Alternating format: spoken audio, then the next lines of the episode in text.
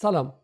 به برنامه امشب جدال سهشنبه 24 اسفند خوش آمدید. در دو هفته گذشته با یوسف عزیزی به بازخانی برجام و اتفاقاتی که به برجام منجر شد پرداختیم. در بخش اول قبل از روحانی رو یعنی سالهای 1382 تقریبا 83 تا 1991 رو بررسی کردیم و پرسیدیم که آیا اصلا ایران آنطوری که اصلاح طلبان و نیروهای لیبرال و غربگرا میگن ایران اصلا اراده برای مذاکره نداشت و اونطوری که میگن فقط می‌رفت و در مذاکرات شعار می‌داد و برمیگشت و نشون دادیم که اینطور نبود و ایران چندین چند بار در مذاکرات به توافق نزدیک شده بود و برای توافق می‌رفت. اما آن چیزی که در نهایت سرنوشت ساز شد افزایش بی سابقه میزان غنیسازی ایران و تعداد سانتریفیوژ های ایران بود که در نهایت طرف آمریکایی رو مجبور به آمدن به پای میز مذاکره جدی در عمان کرد و اون مذاکرات رو صالحی انجام داد که در دو هفته گذشته در موردش صحبت کردیم.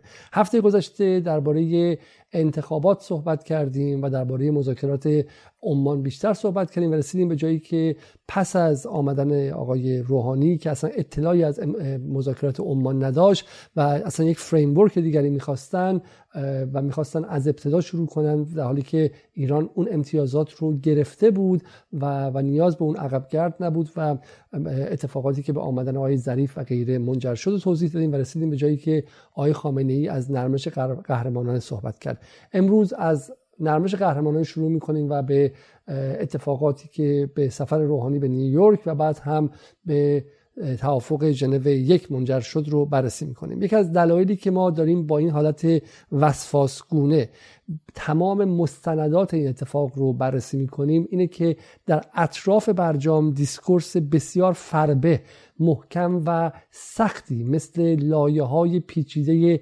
بتون روی همدیگه شکل گرفته و برجام رو تبدیل به امری مقدس و غیر قابل پرسش کرده که در ذهنهای اغلب مردم ایران جا افتاده و تهنشین شده.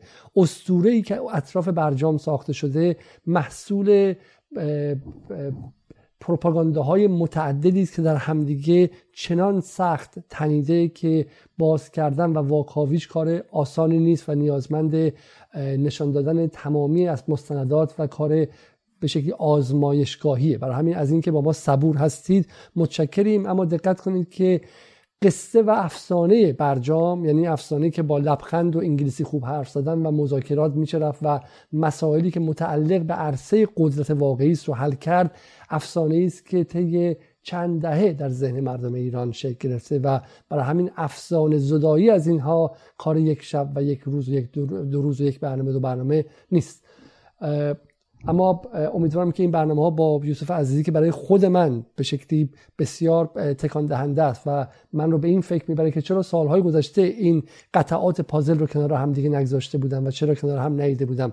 ولی خب جوابش آسونه برای اینکه ما هر چقدر هم که ذهن انتقادی داشته باشیم اما در جهان رسانه زده زندگی می‌کنیم و فراموش می‌کنیم. مگر اینکه باز هم کسی بیاد و در عرصه عمومی این پازل رو جابجا کنه و به ما نشون بده. تا ما اون ساختارهای شکل گرفته ذهنمون فرو بریزه و بتونیم از ابتدا بیاندیشیم. اما پیش از شروع مثل همیشه تقاضا می‌کنم که برنامه رو لایک کنید عضو کانال یوتیوب جدال شید که این مهمترین کمک شما به ماست و در نهایت هم عضو پترون شیم. از 149 نفری که تا این لحظه به ما کمک کردن متشکرم. از خانم بهاره موسوی که یک بار دیگه به ما کمک کردن متشکرم. از آقای پدرام کریمی همینطور و از همه دوستانی که در پیپل کمک کردن و من نمی‌دونم می‌تونم اسمشون ببرم یا خیر. و به زودی اسم و اسم همه دوستانی که با کمک اونها جدال ممکنه رو در ابتدای برنامه ما به تصویر خواهیم دید. این شما به این برنامه امشب جدال سهشنبه 24 اسفند با یوسف عزیزی.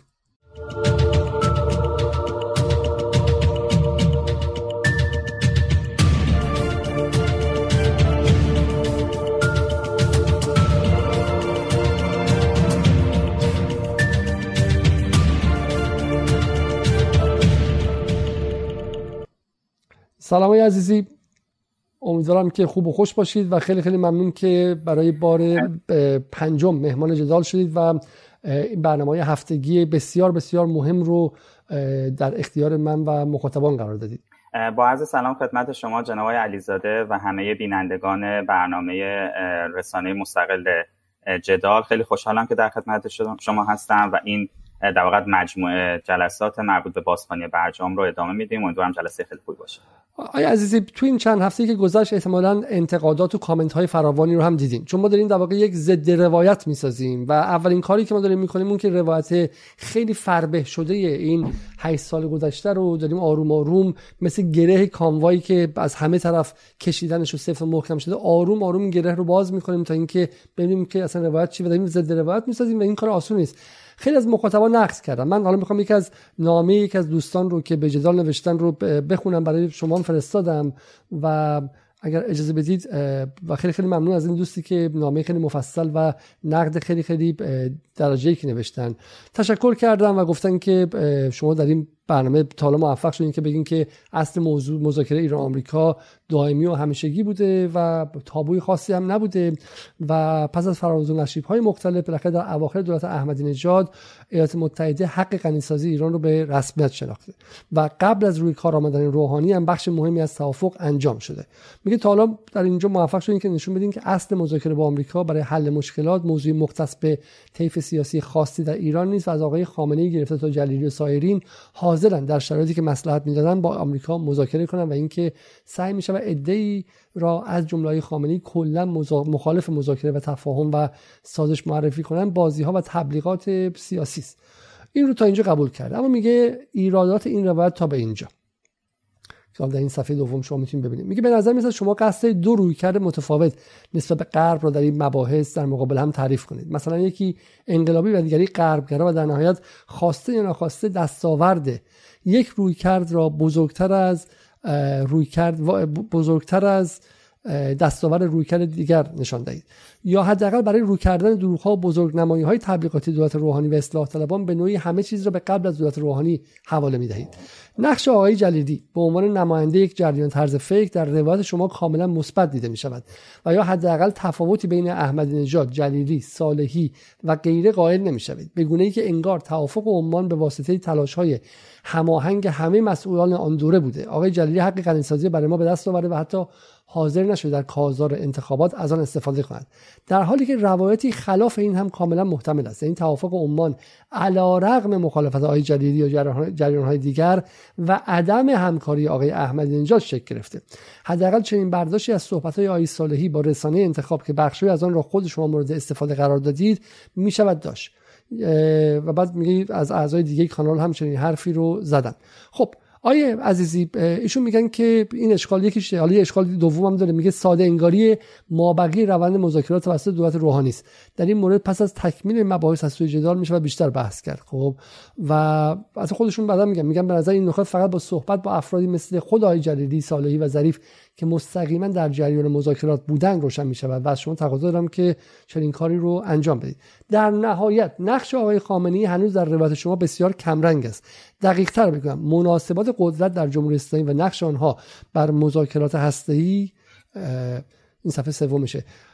در روایت شما کمرنگ است. چرا اصولا عمان میبایست محرمانه باشد؟ آیا در نهایت آقای خامه ای تعیین کرد که وزیر خارجه وقت حق دارد در عمان در فلان چارچوب بحث کند یا خیر؟ آیا خامه ای تعیین کرده که مثلا آقای جلیلی مسئول مذاکرات بشود یا نشود؟ شورای عالی امنیت ملی مسئول مذاکرات باشه یا دولت؟ می‌دونیم که قدم به قدم مذاکرات قدم به قدم مذاکرات برجام به اطلاع خام... آقای خامنه ای و احتمالا جمع دیگری از مسئولین می‌رسیده. آیا در نهایت یک نهاد واحد نباید مسئولیت بپذیرد؟ آیا این اتهام وارد نیست که آقای خامنه ای به گونه مسئولیت ها را تقسیم کرده که در صورت موفقیت به پای خود و نظام نوشته شود و در صورت شکست به پای یک دولت یا جناح خاص. حالا این مجموعه حرفایی که این دوست محترم زده دیگه الان خیلی طولانیه. ولی خیلی خیلی اول من تشکر می‌کنم. حالا اسمش رو نخوندم و از دوستان دیگری هم که انتقادات منسجم اینجوری میدن. آیا این می‌خوان شروع کنیم شما بخشی از اینها رو جواب بدید. بله ببینید من اولا تشکر می‌کنم از دوست عزیزمون خیلی از عزیزان دیگه در کانال های من در واتساپ در شرایط مختلفی به من هم اونها نکاتی رو گفتن هم پیشنهاد دادن هم تشویق کردن هم انتقاد کردن و انتقادهای سازنده ای هست انتقادهای بسیار خوبی هست همینطور که این دوست عزیزمون هم گفت. ببینید بذارید من به شما این مطلب بگم. ما می‌خوایم اون تصویر کلی که در مورد این 20 سال مذاکرات ایران با غرب مخصوصا در مورد بحث هسته بود این تصویر رو اصلاح کنیم. یعنی ما یک تصویر کلی داریم که این تصویر متاسفانه دچار خدشه شده. توسط اون برنامه و تحریزی که اندیشکده ها و رسانه های غربی داشتن رسانه های ضد میهن ضد ایران داشتن و در واقع متاسفانه توسط برخی از مسئولین کشور و دنباله های رسانیون در داخل کشور پمپاژ شده این دوگانه های اشتباه. یعنی ببینید اگر بخوایم وارد ریز همه اینها بشیم خیلی خوبه چندین جلسه طول می‌کشه اما چند تا مشکل داره. همینطور که دوست عزیزمون گفته ما باید بریم مصاحبه های ریز بگیریم با مسئولین کشور با تک تک این افراد یا رو در روح قرار بدیم این افراد رو. و می‌دونید متاسفانه مسئولین کشور و این در مورد همه صدق می‌کنه متاسفانه مسئولین کشور خیلی اهل پاسخگویی و اهل این که بیان جایی بشینن که در واقع طرف مقابل از اونها سوالهای چالشی بکنه نیستن. اینم در مورد همشون صدق می‌کنه. ربطی به آقای ظریف روحانی نداره. در مورد همه تقریبا مسئولین کشور در جمهوری اسلامی مسئله صدق می‌کنه. بنابراین اگر این رسانه و این برنامه ها بتونه حداقل سبب این بشه که سوال مردم یعنی اون نیاز مردم برای گرفتن جواب از مسئولین کشور مسئولین تراز بالای کشور بیشتر بشه مسئولین قبلا بودن. همشون برای ما هیچ فرقی نمی‌کنه چه کسی باشه از چه جناحی باشه از چه گروهی باشه با چه عقیده‌ای باشه. اگر ما بتونیم برنامه‌ای بذاریم که همین سوالاتی که دوست عزیزمون گفته اینها مطرح بشه در جامعه مطرح بشه و ما دفعه بعد ببینید هدف اولی که همیشه تو جلسات گفتیم اینه که یادگیری تاریخی ملی داشته باشیم. یعنی ما همیشه رسانه می‌خواد اون فهم تاریخی ما حتی از پنج سال قبلمون ده سال قبلمون سه سال قبلمون از اون بگیره. می‌خواد ما رو تو حال نگه داره. نمی‌خواد بذاره ما فکر کنیم و از گذشتهمون تجربه بگیریم برای آینده. ما می‌خوایم این رو اصلاح کنیم. هدف اصلی ما اصلاح کردن این قضیه است. بله ما در جلسه قبل با آقای جلیلی هم انتقاد کردیم ولی این برنامه ریز نمیشه در اون هشت سال. هرچند که امروز اگر ما صحبت بکنیم در مورد بحث در واقع اتفاقی که منجر به این قراردادها شد نرمش قهرمانانه. اگه برسیم در مورد نرمش قهرمان صحبت کنیم حتما به اون اشتباهاتی که در دولت قبلی در دولت‌های قبلی بوده در مشکلات اقتصادی در عدم مدیریت صحیح در اقتصاد رانتی و در خیلی مسائل دیگه عدم اقناع عمومی نسبت به مسائل ما به اونها خواهیم پرداخت. لذا من امیدوارم که دوستان سه ساعت داشته باشن بذارن در واقع این بحثای برجامی تکمیل بشه. جواب خیلی از این سوالات رو خواهیم داد. اما در عین حال ما همیشه تشویق کردیم. خود آقای علیزاده هم گفتن سوالات خودتون رو در زیر در برنامه یوتیوب و اون در واقع لینک یوتیوب حتما بنویسید. ما اونها رو مطالعه می‌کنیم. من خودم همه اونها رو مطالعه می‌کنم و ما سعی می‌کنیم به اونهایی که بتونیم جواب بدیم و در آینده هم اگه برنامه باشه در کلاب هاست که بتونیم مستقیم هم با دوستان رو در صحبت بکنیم. بسیار من فقط این نکته خیلی خیلی خلاصه بگم. این که به هیچ وجه ما اهمیت دیپلماسی رو زیر سوال نمی‌بریم. من گمانم که آقای عزیزی خودشون بیشتر خانش ما روی دیپلماسی تا امر نظامی. همه حرف ما اینه که در 8 سال گذشته به واسطه افسانه های برجام دیپلماسی بیش از حد درباره قدرتش قلوف شده و و قدرت های واقعی بیش از حد به صحنه فراموشی برده شده. و حالا ما در واقع داریم سعی می‌کنیم که این درخت به شدت کج شده به سمت راست رو بیاریم و در وسط قرار بدیم. نه ما مطمئنا اگر کسی بتونه بره اونجا و بهتر مذاکره کنه خب می‌تونه دستاوردهای بهتری باشه. اما بحث ما اینه که در چارچوب قدرت واقعی مذاکره یک توان محدودی داره و مذاکره نمی‌تونه از کشوری که مثلا نصف خاکش اشغال شده از نظر اقتصادی در هم شکسته از قدرت نظامی نداره. مردمش بهش پشت کردن. مثلا میره تو مذاکره و مثلا با چند تا پلیتیک و با چند تا بلوف زدن و چند تا انگلیسی خوب حرف زدن مثلا سرنوشت مذاکره رو که عوض کنه. که مذاکره همیشه یک انعکاسی از قدرت واقعی و به نظر میاد که دوستان غربگرا در ایران این واقعیت بدیهی رو سعی کردن که چنان واژگونه کنن که بخش مهمی از جامعه ایران گمان کنه که فقط با رأی دادن به یک جناحی که می‌خواد بره فقط فقط مذاکره کنه و همه امور کشور رو از رابطه با همسایگان تا مسائل اقتصادی داخلی تا قیمت بنزین تا ارتباط گیری با اقوام داخل کشور تا بحث چه می‌دونم جهیزیه دادن به مردم و آب و نون دادنشون رو وصل کنه به این بحث مذاکرات این یک دروغیه که ما داریم سعی می‌کنیم که اون رو افشا کنیم رسوا کنیم و ازش رمز گشایی کنیم. چون این دروغ به شکل ساده به خورد مردم داده نشده و در بسته‌بندی های بسیار پیچیده داده شده. حالا ما بریم به بحث امروز. از خود شروع کنیم؟ عزیزی امروز رو؟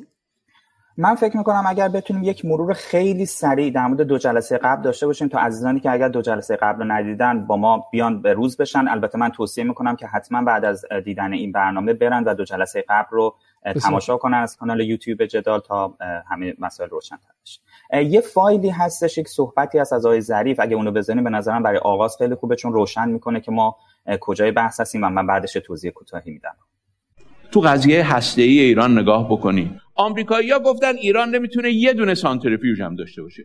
ما چی گفتیم؟ ما گفتیم ما که این سانتریفیوژا رو واسه بم نمی‌خوایم واسه انرژی می‌خوایم می‌خوایم سوخت واسه بوشهر درست کنیم سوخت واسه عراق درست کنیم. لذا ما بعد روی برنامهمون بیستیم. حالا شما نگاه بکنید از سال 81 تا 92 یعنی از وقتی که این دعوا شروع شد تا وقتی که مذاکرات شروع شد.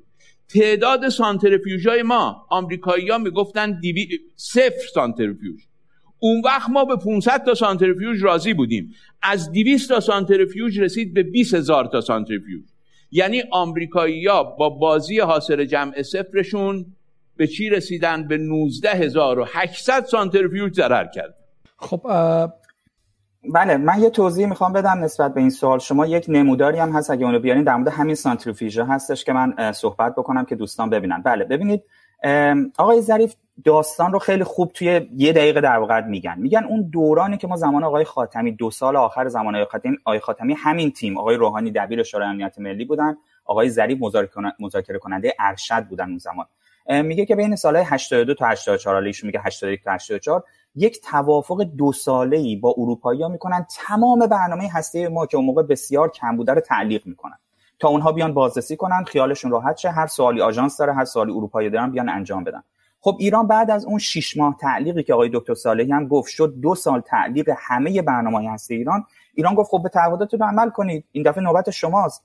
اونها چی گفتن؟ گفتن آمریکا یک شرطی گذاشته و شرط آمریکا اینه که هیچ نوع غنیسازی نباید در خاک ایران بشه. ایران همین آقای ظریف همین آقای روحانی گفتن که این حق طبیعی هر کشوری است که عضو NPT عضو اون در واقع قراردادی هستش که منع گسترش سلاح اتمی عدم اشاعه تسلیحات هسته‌ای. ما عضو اون بودیم از زمان شاه عضو اون بودیم و هر کشوری که عضو اون باشه حق داره که غنیسازی در خاک خودش داشته باشه. اونا گفتن نه دولت بوش به خاطر اینکه حمله کرده بود عراق و افغانستان گرفته بود و می‌خواست فشار بیاره به ایران. فکر می‌کرد دیگه ایران در موضع ضعفه. این شرط گذاشته بود ایران بگه من غنیسازی در خاک خودم ندارم. آقای آقای ظریف درست توضیح میدن. میگن در اون سال دیگه رهبری سال آخر 84 ماه آخر دولت آقای خاتمی به خود آقای خاتمی دستور میدن که دیگه باید این تعلیق رو بردارید ما این تعلیق داوطلبانه بود تا بتونیم به یک توافق جامعی برسیم. وقتی طرف مقابل داره زور میگه و حق قانونی کشور میگه این تعلیق رو بردارید و در واقع دولت جدید میاد و اونجا گسترش توانمندی هسته ماست. شما تو این شکل نگاه بکنید تو این شکلی که دارید نگاه می‌کنید این در واقع تعداد سانتریفیژ های نسل اول ماست. اون خط آبی نوشته اینستال یعنی اونهایی که در واقع سانتریفیژ هایی که اومده نصب شده. اون خط قرمز سانتریفیژ هایی هستش که داره کار می‌کنه. یعنی یه سریشون نصب شده هنوز به همدیگه به صورت زنجیره وصل نشده تا کار بکنه. اون چیزی که از این نمودار پیداست که فکر می‌کنم سالش اون پایین حالا کامل نیفتاده سالش اینه که ما از سال 2003 که در واقع سانتریفیژی نداشتیم به تعداد انگشتان دست سانتریفیژ داشتیم. آقای دکتر ظریف میگه که ما به چند صد سانتریفیژ راضی بودیم اگه می‌خواستن با ما قرارداد ببندن. آها این الان سالش اومد. سالش شما دقیقا الان می‌تونید اینجا ببینید که از همون 2003 شروع شده. اومدیم تا در واقع انتخابات سال 2012 که انتخابات 2013 که انتخابات در واقع 92 ما هستش. شما پیشرفت برنامه هسته ایران رو فقط فعلا تو زمینه سانتریفیش های نسل اول نگاه می‌کنید. یعنی از وقتی که اون تعهداتشون رو انجام ندادن ما شروع کردیم از این نوامبر 2006 شما می‌بینید اینجا آقای احمدی نژاد اومده دولت آقای احمدی نژاد اومده. و ما این پیشرفت خیره کننده رو در تعداد سانتریفیش های خودمون داریم تا بعد که به جی سی پی می‌رسه یعنی به زمان برجام می‌رسه که حالا من بعدا توی برجام جلسات بعد توضیح میدیم که چه اتفاقی میفته. یه نکته خب جالبی که از... نوامبر 2012 درسته؟ نوامبر 2012 یعنی کی؟ دقیقا زمانی که عمان شروع شده درسته؟ زمانی که عمان شروع شده به جای اینکه متوقف کنن نصب سانتریفیوژ رو اوج گرفته. یعنی اتفاقا تفاوت کار اینجاست. یعنی دقیقا زمانی که آقای خامنه ای صالحی رو فرستاده عمان با یک دست صالحی رو برای مذاکره فرستاده با یک دست دیگه مشغول نصب عجیب و غریب و ده با سرعت ده برابر سانتریفیوژ درست میفهم آقای عزیزی؟ و بله و نکته دیگه هم اینه که شما اون نقطه چین سیاه رو اون پایین می‌بینید. اون نقطه چین سیاه در واقع تحقیق و توسعه و install کردن یعنی کار گذاشتن سانتریفیوژ های جدیدتره. سانتریفیوژ های IR2M این سانتریفیوژ های جدیدتر می‌تونه دو برابر یا سه برابر سانتریفیوژ های نسل اول غنی سازی کنه. یعنی ایران در همون حینم داشت تحقیق و توسعه می‌داد روی سانتریفیوژ های نسل جدیدتر خودش. و این خیلی نکته مهمیه. شما مذاکره که می‌کنید نباید دست خودتون خالی بکنید حالا من تو قرارداد موقت ژنو که جلوتر برسیم امروز برسیم در این مورد صحبت می‌کنم که اشتباه تیم مذاکره کننده که بعدا خودشون هم اعتراف کردن در این مورد چی بوده حالا بعدا بهش می‌رسیم. یه تصویر دیگه هم هست که شما نشون بدید چون این قسمت دیگه تو صحبت های دکتر ظریف نبودش. آره. ولی من بازم می‌خوام این بار تکرار کنم. ببینید جنس مذاکره ما داریم میگیم اینجا چون دوستی که در ابتدای برنامه ایمیلش خوندیم میگفتش که آیا بین مذاکره کننده فرق نیستش؟ حتما مذاکره کننده می‌تونه در توانش هست. اگر کسی بتونه خوب حرف بزنه بتونه خوب روانشناسی کنه طرف مقابل رو. من در مورد آقای باقری اطلاعاتی ندارم. به نظر میاد که جنس مذاکره جلیدی و غیره ارتباط گیری با طرف مقابل نیست. خیلی مدافع خیلی دفاعی و سرشون پایینه. این ایراد بهشون وارده. یعنی انگار از طرف مقابل میترسن مثل شیطان. اینها رو گول بزنه و خیلی باش ارتباط برقرار نمی‌کنن. این این مذاکره خوبی نیستش. ولی من به اون جنس مذاکره کننده کار ندارم. به اون جنس مذاکره کار دارم که از بالا دست میاد. و اون مذاکره ای که میگه تو برو حرف بزن تو برو اونجا برو اصلا قرآن بخون برو عربی بخون. من همزمان دارم سانتریفیوژ زیاد می‌کنم. این یه جنس مذاکره است.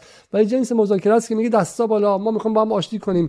همین مذاکراتمون هم میاریم پایین. نگاه کنیم شما از دقیقا از سالی که از نوامبر 2013 دقیقا چه اتفاقی میفته پس از سفر روحانی به نیویورک ابتدا متوقف میشه رشد سانتریفیوژ ایران و بعد به شدت پایین میاد. یعنی ایران به صورت داوطلبانه سانتریفیوژ رو کم می‌کنه این یک اسم بیشتر نداره در علوم سیاسی. اسمش هست voluntary self disarmament یعنی خل اصلاح داوطلبانه.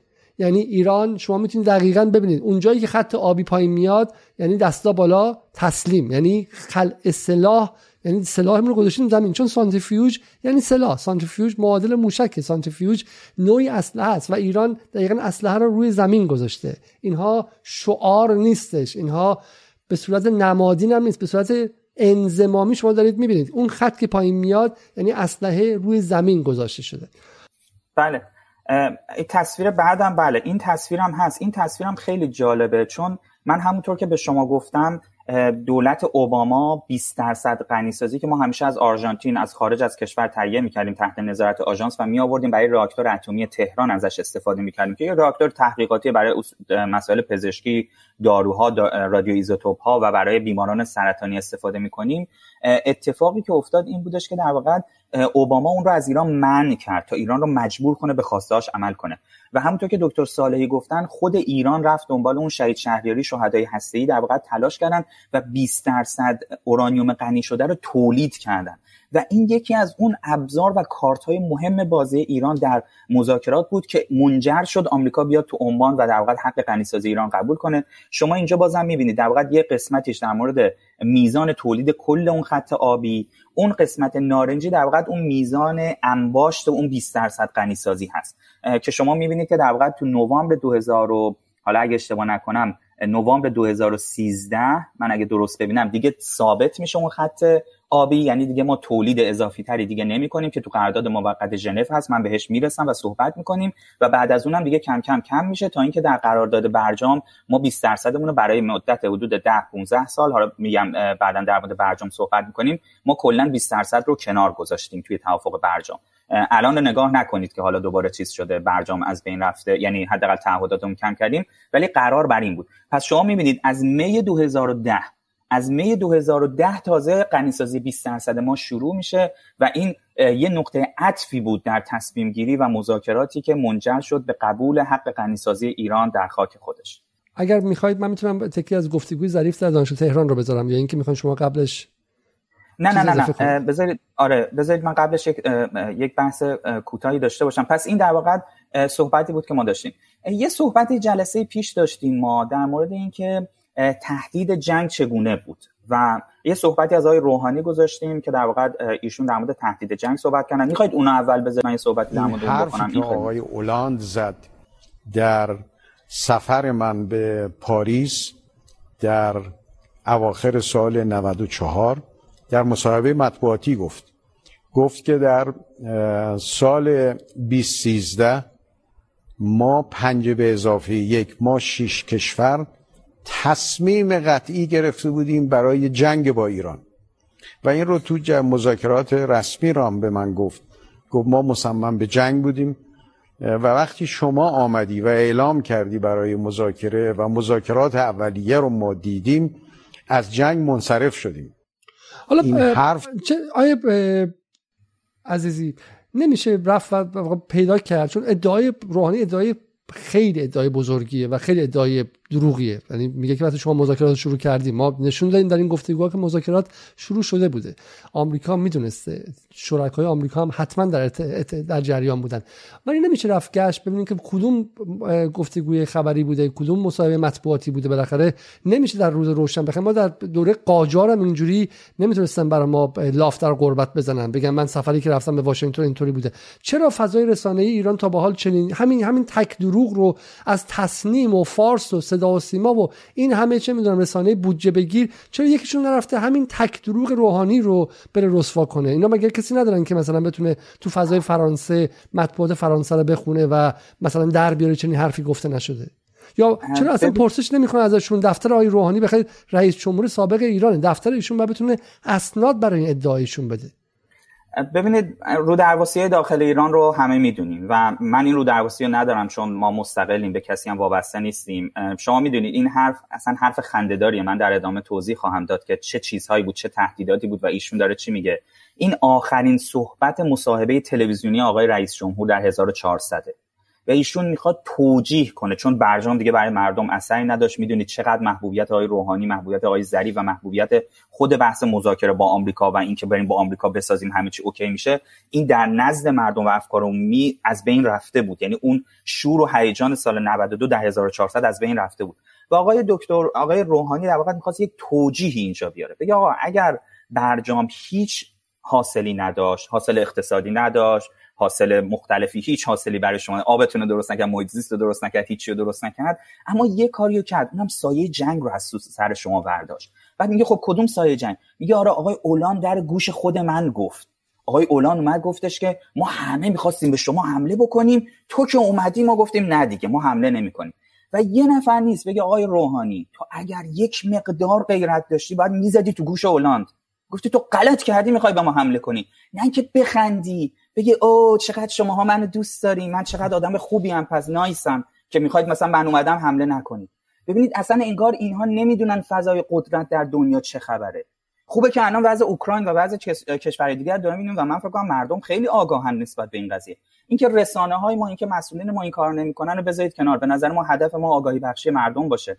من اگر شما چیزی ندارید یک توضیح کوچیک رو این زمینه بدم برم جلو. بله بله ببینید, بله. ببینید بحث هسته ایران تو همون سال 91 92 خیلی هم بحث شد. از دو طریق می‌تونستن اینو مهار کنن. یا باید حمله نظامی همه جانبه می‌کردن میومدن رژیم رو تغییر می‌دادن یه رژیم دست نشانده میذاشتن که حرفشون رو گوش بده. که این اصلا امکان پذیر نبود. یعنی تو اون شرایطی که آمریکا داشت تو افغانستان گیر کرده بود تو عراق گیر کرده بود مردم آمریکا از این جنگ ها خسته شده بودن. حتی آمریکا به سوریه نتونست حمله کنه. سوریه که ادعای خودشون خط قرمزشون خط اون مثلا حمله شیمیایی ادعای آمریکا رو نقض کرده بود مردم آمریکا اصلا علاقه نداشتن. حتی به سوریه چه برسه به ایران که ریسکش خیلی بزرگ بود. تو همه گزارشات می‌نوشتن ریسک حمله به ایران خیلی بزرگ اصلا با عراق قابل مقایسه نیستش ایران. خب یه بحث این بود که از بین رفته بود. یه بحث دیگه این بود که از طریق مذاکره و دیپلماسی بتونیم محدود کنیم بتونیم کند کنیم. و برای همین بود که در واقع تنها کشوری که تهدید علنی می‌کرد اسرائیل بود. که می‌گفت مثلا من هواپیما میام می‌زنم و اینا. آمریکا هم می‌گفت من همه گزینه هام روی میزه. من نمی‌خوام بگم هیچ تهدیدی نبود. حرفی آقای روحانی داره می‌زنه میگه همه پنج عضو دائم شورای امنیت حتی روسیه و چین هم حمله کنن. شما هر جای دنیا رو می‌خواید برید بگردید. من دفعه گفتم هر جا روسیه و چین اعلام کرده بودن که ما می‌خوایم با حمله نظامی برنامه هستی ایران رو متوقف کنیم حتی کشورهای اروپایی همچین حرفی نزدن. اگه گفته باشن ما دیگه این برنامه رو ادامه نمیدیم. من دیگه این برنامه ادامه نمیدم. ولی همچین چیزی نیست. در مورد اسرائیل و آمریکا و حمله هوایی حمله مقطعی حمله محدود که یه جنگ تمام عیار نیست. حمله کنیم مثلا تاسیسات هسته ایران رو بزنیم. خب؟ این سوال وجود داشت. یکی اینکه ایران فوردو رو درست کرد. من در مورد فوردو یه توضیح کوچیک بدم. ببینید زمان شاه خیلی از این برنامه هسته ما از زمان شاهه. یعنی همه این نتنز و یوسف اصفهان و فلان و فلان همه اینا زمان شاه برنامه ریزی شده پیریزی شده. پیگیریش و ساختش افتاده بعد انقلاب بیشتر اینها. نتنز اصلا روی زمینه. درسته که الان زیر زمینش هم یه مقدار تاسیسات گذاشتن که پدافندش قوی تر باشه از نظر اینکه در واقع موشک از هوا بزنن سخت در بره داخل. ولی اون چیزی که وجود داره اینه که در واقع نتنز و اینها و همه تاسیسات هسته ایران روی زمین بود. دلیلش این بود که اولا شاه می‌گفت من دنبال بمب اتمی نیستم ادعاش بود و بعدم نیروی هوایی قوی داشت تحت حمایت شا... تحت حمایت آمریکا. برای همین خیالش راحت بود که می‌تونه دفاع بکنه. اما جمهوری اسلامی وقتی این تهدیدات زیاد اسرائیل و آمریکا شد در نهایت که تاثیر بذارن رو تصمیم گیری مردم سیاستمداران ما ایران برداشت یه تأسیسات زیرزمینی در دل کوه در فوردو درست کرد. که حالا نزدیک قوم هست در یک مثلا کوهی در یک محله نزدیک قوم هست. و اون باعث شد که در واقع پدافند هوایی اون بسیار قوی هست. آسیب پذیری اون خیلی ضعیف داره چون آمریکا باید در واقع بمب های خیلی خاصی رو به اسرائیل بده. اسرائیل خودش نداره که اینها مثلا بتونن 30 متر 15 متر 30 متر از بتون از توی خاک از توی کوه وارد بشن و مثلا بتونن ضربه بزنن. خب ضربه پذیری این سختتر میشه. پدافند هواییش بهتره. روی زمین قرار نداره و خیلی مسائل دیگه. لذا ایران سعی کرد که با ساختن فوردو و 20 درصد غنیسازی هم برد تو دل خاک برد تو دل فوردو. سعی کرد چیکار بکنه؟ در واقع حتی اون تهدیداتی که اسرائیل و آمریکا می‌کنن هم تا حدی کم بکنه. اما نکته مهمترش اینجاست. شما وقتی که حمله بمب یعنی حمله هوایی بکنید مثلا بمباران بکنید ممکنه که یه سری تاسیسات رو بهش لطمه بزنید. ولی دانش رو نمی‌تونید بمب بزنید. یعنی کشور دانش غنیسازی 20 درصد و دانش رفتن به سمت توانمندی هستی رو حفظ می‌کنه. همونطور که خیلی از کشورهای پیشرفته مثل آلمان و ژاپن قبل از جنگ جهانی دوم اینها دانش گسترده تکنولوژی های گسترده داشتن و بعد از جنگ هم دوباره خودشون بازسازی کردن. نکته ای که همه کارشناسا می‌گفتن این بود که شما اگر بمباران بکنید تاسیسات هستی ایران هنوز هم همین مسئله هست اعلام میشه.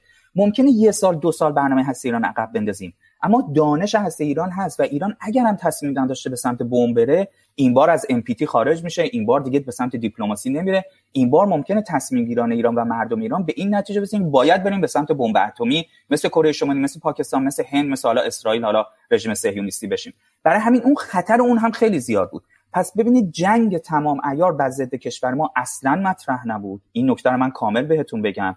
از طرف روسیه و چین و اتحادیه اروپا اصلا مطرح نبود.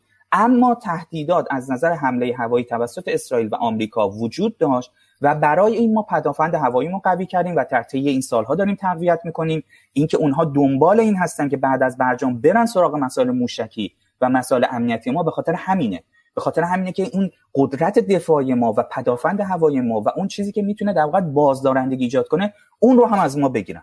اون رو که بگیرن دیگه دفعه بعد راحته زیر قولشون می‌زنن به بهونه اینکه یه نفر دیگه اومده سر کار هر کاری دلشون می‌خواد می‌کنن. بنابراین این خیلی مهمه که ما این رو حواسمون باشه. یه بحثی من این نکته هم بگم آخرین نکته من تا اینکه اون فیلم هایی که می‌خوایم از آقای ظریف بذاریم بذاریم. یه نکته ای توی واشنگتن دی سی اتفاق افتاده بود. اندیشکده ها بعضیا با هدف بعضی از کسانی که واقعا دنبال صلح بودن این کار انجام می‌دادن. یه دوگانه ای درست کرده بودن که مذاکره یا جنگ. و اون برای این بود که تحت تاثیر بزنن سیاستمداران آمریکایی و میگم حتی بعضی از کسانی که دنبال صلح به صورت خیلی واقعا با نیت خالصی دنبالش بودن.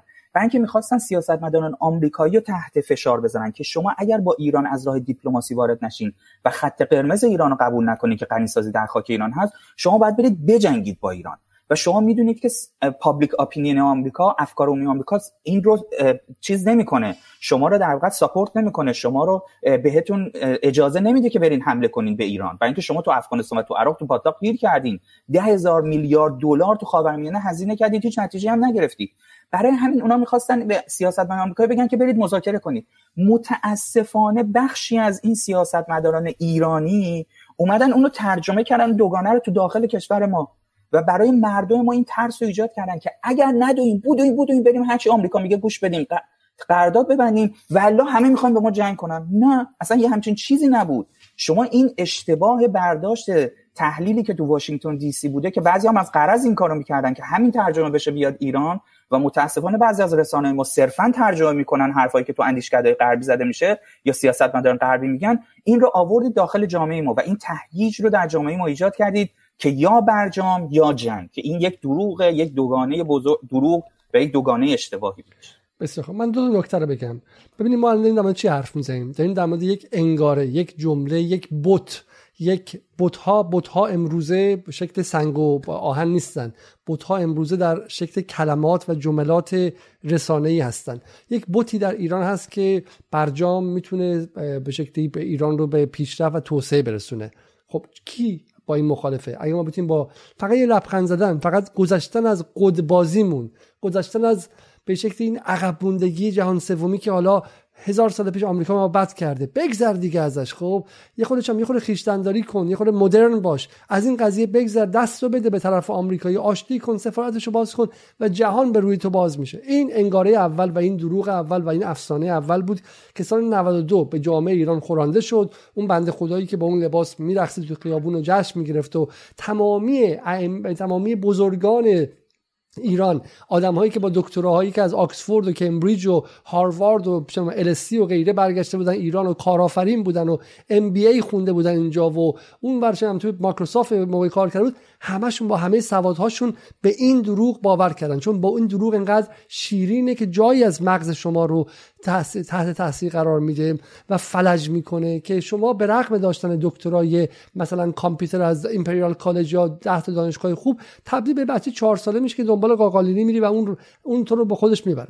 این دروغ شکست خورد. آیه عزیز داره میگه دروغ بعدی اومد. بلافاصله. برای اینکه این دروغ که داشت اصلا میپاشید ظریف در مزان اتهام بود. روحانی در مزان اتهام بود. مردم می‌گفتن آقا ما به تو رأی دادیم نه یه بار دو بار به رأی دادیم. 8 سال گذشته چکمون کوش نقدش کن. اونا بلافاصله چی گفتن؟ اول که گفتن که ما نمی‌تونیم چون طرف مقابل موشک زده و رو موشک نوشته اسرائیل با از فلان محو بهانه‌های بنی اسرائیلی. این هم که کار نکرد به انگاره دوم رفتن. انگاره این که برجام هر کاری نکرده باشه سایه جنگ رو از روی سر ایران دور کرده. این خیلی مهمه.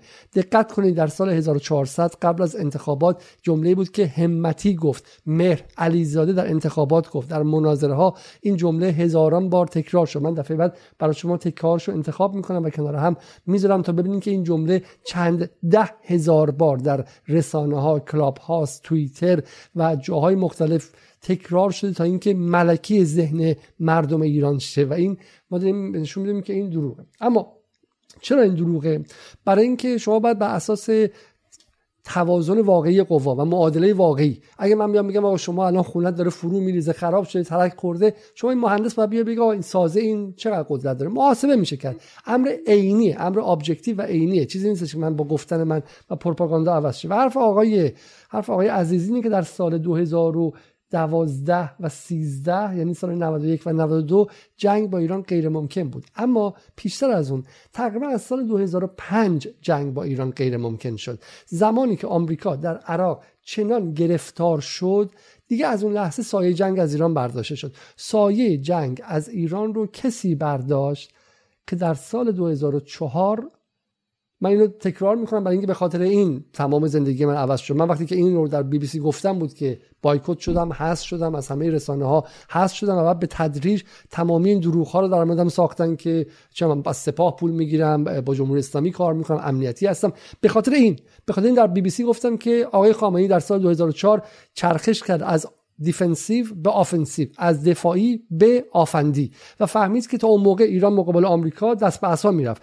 ایران مقابل آمریکا تو افغانستان عقب گرد کرد باشون همکاری کرد. وقتی به عراق حمله می‌کردن ایران گفت آقا کمکی می‌خواین هواپیمای عراق رو نگه داشت به عراق هم پس نداد. کاری نکرد. اما لحظه ای که سه ماه بعد از اینکه آمریکا توی عراق اومد و همه جشن می‌گرفتن که به زودی سراغ ایران هم میاد توی ایران مردم می‌گفتن که بوش بوش بیا اینجا و اینجا هم بگیر اون موقع ایران چرخید و ایران کمک کرد به تعمیق باطلاق عراق و این باطلاق کارشون رو عوض کرد. چنان عوض کرد که از سیاست داخلی خود آمریکا توش عوض شد چرخش کرد به اوبامایی که ادعاش پایان جنگ بود. چنان عوض شد که سال 2008 سپتامبر اوگست 2008 این یعنی سه ماه قبل از پایان ریاست جمهوری بوش وقتی که پوتین به گرجستان حمله کرد بوش هیچ غلطی نتوانست بکنه. نتونست بیاد اون موقع کاری که الان داره می‌کنه رو انجام بده. همینجوری تماشا کرد. از امروز هم تر. چون در دو طرف گرفتار شده بود. برای همین شما وقتی به قدرت واقعی نگاه می‌کنید می‌دونید که این دروغ. اما من یه چیز توضیحی بدم. این دروغ فقط از داخل ایران نبود. تو خود غرب هم این دروغ رو هی می‌گفتن. مثلا بعد دقت کنید که من برای همین می‌خوام فقط یه نکته دادم تکرار می‌کنم. این که اگر من بگم که فردا ترکیه به ایران حمله می‌کنه شما زود وحشت زده نشید. برید محاسبه کنید. ترکیه آیا می‌تونه به ایران حمله کنه؟ شرایط نظامیش چیه؟ تعداد تانکاش چقدره؟ شرایط اقتصادیش چیه؟ مرز شرقی ترکیه با ایران در چه وضعی قرار؟ سوال کنید. چون ترس از جنگ واهم انداختن از جنگ یکی از ابزارهای سیاست روزه که مرتب ازش استفاده میشه. من اگه بخوام قیمت یه چیز بالاتر ببرم ممکنه از این تهدید استفاده کنم. اما این تهدید واقعی نیست. به این نشان که در زمان ترامپ هم ما بارها دیدیم که نیویورک تایمز و واشنگتن پست اخباری رو منتشر کردن که گفتن که بر اساس اخباری که درز کرده و یا نیویورک تایمز و واشنگتن پست با هوش و یواشکی و اینها بهش دسترسی پیدا کردن ترامپ می‌خواسته به ایران حمله کنه. جوابش اینه که این یک دروغ بیشتر نیستش. اینکه ترامپ می‌تونسته و می‌خواسته به ایران حمله کنه نه بر اساس قدرت واقعیه. خود پنتاگون خبر به واشنگتن پست میده که آمدانه درز کنه. همونطور تو ایران ممکنه سپاه این کارو کنه. سپاه ممکنه که خبر به تصمیم بده که بگه آقا ما هفته پیش می‌خواستیم به افغانستان حمله کنیم خب؟ که افغان ها رو بترسونه مثلا طالبان رو بترسونه. ولی سپاه حمله کردن یا نکردنش به افغانستان متاثر از واقعی از از معیارهای واقعی و قابل اندازه گیری است نه با این بلوف ها جنگ چیزی نیستش که به اساس به شکلی دل بخواه شما بتونه آغاز شه. به اساس نیروهای واقعی آغاز میشه. به همان نشان که الان که نیروی واقعی طوری که یک طرف قضیه هسته به اسم روسیه جنگی آغاز نشده. ناتو کار تماشا داره می‌کنه. نمی‌تونه کار کنه. اینا فرمول مثل فرمول ریاضیه. برای همین من گفتم که این رو شما بدونید. اما یک نکته می‌خوام بگم. ببینید ما تو برنامه افغانستان چندین چند بار گفتیم که در تابستان سال 2021 یعنی در تابستان 1400 نیروهای غربگرا در ایران با ایجاد حیاهوی مصنوعی و پروپاگاندای فراوان درباره قدرت دروغین پنچیر و حیولا بودن زیاده از حد طالبان و به شکلی قلوف آمیز قلوف, قلوف کردن درباره جنایاتی که طالبان داره می‌کنه و غیره یک چیز رو نگذاشتن که وارد ذهن مردم ایران شه و اون اینکه آمریکا شکست خورد. آمریکا در افغانستان شکست خورد. به همان شکل به همان شکل از سال 2003 به این سمت نگذاشتن خبرهای شکست های آمریکا در منطقه و به ویژه در عراق و افغانستان وارد ایران شه. و این وارد نشدن باعث شد که ذهن عمومی مردم ایران کوچک شدن تدریجی حیولایی به اسم آمریکا رو درک نکنه و احساس نکنه. اینکه ما الان بگیم آقا آمریکا ضعیف شده رو برای همین نمیپذیرند. چون اگر شما خبرها رو هر روز دنبال کرده بودی می‌دیدی که آمریکا در فلوجه چه بلایی سرش اومد در تکریت چه بلایی سرش اومد در خانقین چه بلایی سرش اومد در جنوب توسط مقتدا چه بلایی سرش اومد چگونه تکه تکه آمریکا در عراق محو شد و چگونه این شبه اتفاق نیفتاد که اگر شما هر روز شنیده بودی بعد میفهمیدی سال 2013 این سال 92 که امکان حمله آمریکا به ایران غیر ممکنه. من می‌خوام اینجا پل بزنم. این نس... ایجاد مصنوعی نسیان منطقه‌ای این به شکلی بلک آوت یا ایجاد خاموشی خبری منطقه‌ای یکی از اهدافش اینه که جامعه ایران کوچک شدن تدریجی قدرت نظامی آمریکا و تضعیف تدریجیش در منطقه رو درک نکنه. و تا وقتی درک نکرده شما می‌تونید مرتب بترسونیش که آمریکا به حمله می‌کنه ها. آمریکا به حمله می‌کنه. ولی اگر گذاشته بودی که اخبار عراق و افغانستان از سال 82 به تدریج به صورت واقعی با همون اتفاقات وارد ایران شه مردم عادی دیگه از این خبر چندان نمیترسیدن و از بغلش با یه پوزخندی رد می‌شدن. آیه عزیز بفرمایید. بله من قبل از اینکه شما سه تا فایل رو بذارید یه نکته کوچیک بگم در تایید صحبت های شما و اونم اینه که در واقع ما می‌بینیم که دیپلماسی و میدان حالا تعریف شده ولی من همونطور که گفتم آمریکا چهار وسیله داره برای پیشبرد اهدافش در جهان. یکی بحث اقتصادی هست که یا تحریم می‌کنه یا کمک مالی می‌کنه و کشورها رو وابسته به خودش می‌کنه. یه بحثش دیپلماسی مذاکره و استفاده از این هست. یک ابزار مهمی هستش. هنر خودش رو داره. آقای ظریف در بعضی زمینه ها هنر بسیار خوبی داشت. در بحث در واقع زبان در بحث گستچر دستاشو بالا پایین کنه بخنده بتونه در واقع مبادی آداب دیپلماتیک رو انجام بده. اما خب ما مشکلمون با اون جهان بینی و با بعضی چیزایی دست که در ادامه داریم میگیم. دیپلماسی خیلی مهمه اما قدرت نظامی مهمه و بعد قدرت اطلاعاتی جاسوسی و عملیات های خرابکارانه. اینها قوایی هست که آمریکا استفاده می‌کنه در موازات در کنار هم با همدیگه استفاده. اینها نقیزه هم نیستن. این نیست که دیپلماسی باید باشه میدان بره کنار. این نیست که میدان باید باشه دیپلماسی باید کنار. باید بدونیم که اینها باید دست در دست هم و هماهنگ کار کنن تا در واقع بتونن منافع ملی کشور رو تضمین بکنن. من یه نکته کوچیک بگم چون من تو فضای دانشگاه هستم و این پشتم کتابخونه عمومی هستش یه بخشی هست که می‌تونه افراد بیان. بنابراین اساتید و دانشجویان این پشت میان رفت آمد می‌کنن دوستان فقط حواسشون باشه که در اینجا محل جای عمومی هست. نه نه هیچ گونه مشکلی برای اون نیستش. خب فقط من این نکته دیگه هم بگم. ببین برای همینه که حالا در بعد از اون حالا بابش نرسیدیم اما پس از آغاز پس از آغاز فشار حد اکثری آقای خامنه ای چه فرمولی گذاشت؟ گفت جنگ نمیشه و مذاکره نمی‌کنیم. چون متوجه شده بود که با اون خطر موهوم جنگ خطر موهوم جنگ می‌خوان مذاکره تحمیلی رو مذاکره رو به ایران مذاکره از منظر ضعیف رو به ایران تحمیل کنیم اگر مذاکره که ما ترسی نداشتیم که ما در تمام 40 سال مذاکره کردیم. اما خطر موهومی جنگ رو آقای خامنه‌ای با اون جمله بست. جنگ نمی شود این بر اساس تمام محاسبات جنگ نمیشه این حرف رو از روی به شکل آیات و روایات و احساس قلبیش نگفته بود. بر اساس عدد و رقم هایی گفته بود که سپاه و سپاه قدس و ارتش و نیروی دریایی و نیروی هوایی و به شکلی ارتش عراق و غیره بهش داده بودن. و این میگه آقا این محاسبات نشون میده جنگ نمیشه و اینقدر اینقدر به شکل لولوی جنگ رو بالای سر ما نیارید که به واسطه چیز دیگری رو بگید خب اینم از این نکته. خب بفرمایید. بله قبل از اینکه شما اونا رو آماده کنید من به دوستان بگم که ما الان سه تا در واقع قطعه کوتاه فیلم می‌خوایم بذاریم. یکی از اینها برای همون ماهای اولی هست که حالا تاریخ دقیقش هم می‌ذارن که آقای در واقع جواد ظریف وزیر خارجه شده سال 92 و ما می‌خوایم جهانبینی آقای ظریف رو در این مورد خاص بررسی بکنیم. بعد از اون یک تذکری هست که در واقع داده میشه. من توضیح میدم از طرف رهبری در مورد این صحبت ها و البته توضیحی که خود آقای ظریف داره رو من به شما میگم. و بعد یک صحبت پایانی داره آقای ظریف در آخرین ماهای وزارت خودش. یعنی 8 سال در صدر امور در وزارت خارجه بوده. تجربه های مختلفی رو تو این 8 سال دیده. مردم ایران هم دیدن. از بدقولی آمریکا از ترور سردارمون از خیلی چیزهای دیگه. و اون وقت دوباره می‌بینیم که همون تفکر 8 سال قبل رو باز هم تکرار می‌کنه. و ما می‌خوایم یه صحبت کوچیک اینجا داشته باشیم در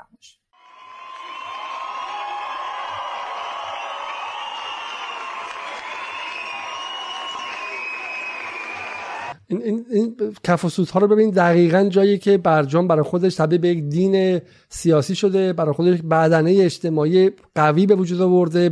جوانانی که بهش دل بستن و حاضرن براش برن کشتشن حاضرن برن براش تو خیابون و شعار بدن و مثل در واقع اتفاقی که واسه من یه نکته بگم. آیا علیزاده من یه نکته بگم. ببینید هر وقت شما دقیقا نوشتید چند روز بعد از قرارداد موقت ژنو که حالا ما جلوتر بهش می‌رسیم تو این جلسه باید حتما بهش برسیم. اما جالبه که شما وقتی هیئت آمریکایی برمیگشت آمریکا مورد سوال قرار میگه من نمیگم بازخواستا. حالا بازخواست حزبیش مثلا کاری به اون ندارم.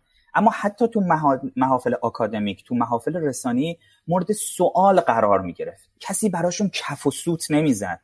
کسی نمی‌رفت پای پلکان هواپیما. این پای پلکان هواپیما رفتن این خودجوش بودنه از زمان آقای احمدی شروع شد. این دولتی که ادعا می‌کرد دولت متفکرین و اقلا و فلان و پوپولیست نیستیم هم همون کار ادامه داد. یعنی به جای اینکه وقتی یک دانشجو یک استاد تو دانشگاه تهران تو برترین دانشگاه کشور بیاد سوال کنه آقا چی دادی؟ چی گرفتی؟ قرار چی بشه؟ کف و سوت می‌زنه برای یک سیاستمدار. اینا من نمی‌دونم کی قراره تو کشور درست شه. امیدواریم با برنامه هایی که شما می‌ذارید ما جوانانمون اساتیدمون به جای کف و سوت زدن و در واقع یه جوری شستشوی یعنی تبعیت محض از سیاستمداران و شستشوی هر کاری که اونها می‌کنن برن در واقع چیکار بکنن؟ سوال بکنن پاسخگو بکنن مسئولین کشور. من فقط همین ده اصلا من کسایی که با برجام همدلن رو من ازشون می‌خوام. ده درصد جا بذارید که شاید برجام قراردادی بودی که به ایران بد تحمیل شده. ده درصد. خب ولی به این فکر کنید که یا مثلا فکر کنید فردا رئیسی رئیسی هستن. رئیسی با یه قرارداد بعد از روسیه بخواد برگرده. خب میاد وارد تهران میشه به جای اینکه روزنامه بتونن ازش سوال کنن.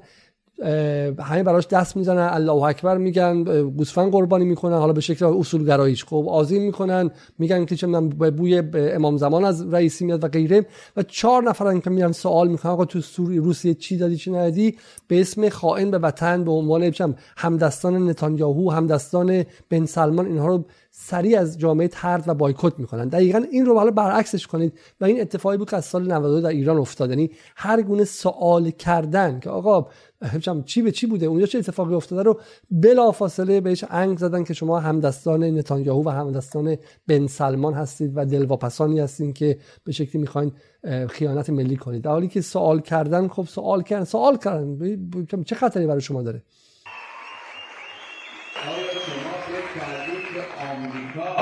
از که می‌تواند با یک بمبش تمام سیستم دفاعی ما را از کار بندازه از سیستم دفاعی ما میترسیم چرا چرا این میزان به خودتون باور ندارید آیا واقعا به نظامی ماست که آمریکا نمیاد جلو.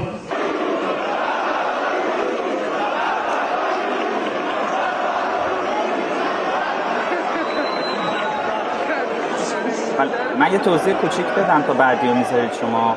می‌بینید آقای فرهاد رهبر هست. آقای در واقع رئیس دانشگاه تهران بودن فکر می‌کنم اون موقع هنوز. آقای دکتر مرندی هست که خب بالاخره ایشون توی دانشکده مطالعات جهان دانشگاه تهران ورد استادیز فکلتی فکر کنم همچین چیزی اسمش. اونجا مسئولیت داشتن و آقای ظریف هم تا قبل از اینکه وزیر بشن اونجا مدرس یا استاد بودن که ما توضیح دادیم. آقای ظریف در واقع نمی‌دونستن ماجرای عمان رو و وزارت رو قبول نمی‌کردن. آقای روحانی چند بار بهشون پیشنهاد میدن. بعد از اینکه می‌فهمن آقای روحانی و آقای ظریف که مذاکرات عمان محرمانه عمان انجام شده و در واقع اوباما و رهبری به هم نامه نگاری کردن و اوباما خط قرمز ایران رو قبول کرده اونجا هست که آقای ظریف در واقع وزارت خارجه رو مسئولیتش رو قبول می‌کنه و میگه که من کاندیدا میشم. و این اتفاق این صحبت که اتفاق میفته در واقع آقای خامنه‌ای یک واکنشی نسبت نشون میدن که حالا اگه اون فیلمو ببینیم خیلی نه من قبل از اینکه این فیلم ببینم یه سوالی دارم. حالا چون سوال این که فرهاد رهبر اینجاست. فرهاد رهبر اصولگرای تمام عیار دیگه درسته؟ کسی که از نزدیکان احمدی نژاد بوده و غیره. و هیچی به این نمیگه. من می‌خوام به شما بگم که بحث اصولگرایی اصلاح طلبی نیستش. بحث اینه که تو ایران ما از آرمان های نمی‌خوام شعار بدم آرمان استقلال. آقا آرمان استقلال به معنی که تو انگلیس می‌فهمن. تو انگلیس اگر کسی بگه که ما سلاحامون قدرتی نداره و آمریکا می‌تونه با یه موشک ما رو نابود کنه هم حزب محافظه کار هم حزب کارگر کفن میپوشن و غیرت ملیشون صد برابر غیرت ملی فرهاد رهبر اصولگرا و ظریف حالا که خودش گفته که و, و اطرافیان اصلاح طلب که هیچی حتی اون اصولگراهایی که این سالها مقابل برجام هیچی نگفتن. من اینو می‌خوام توضیح بدم. از غیرت ملی می‌خوام بگم که انگلیسی ها دارن فرانسوی ها دارن آمریکایی ها به شدت دارن به شدت دارن خب؟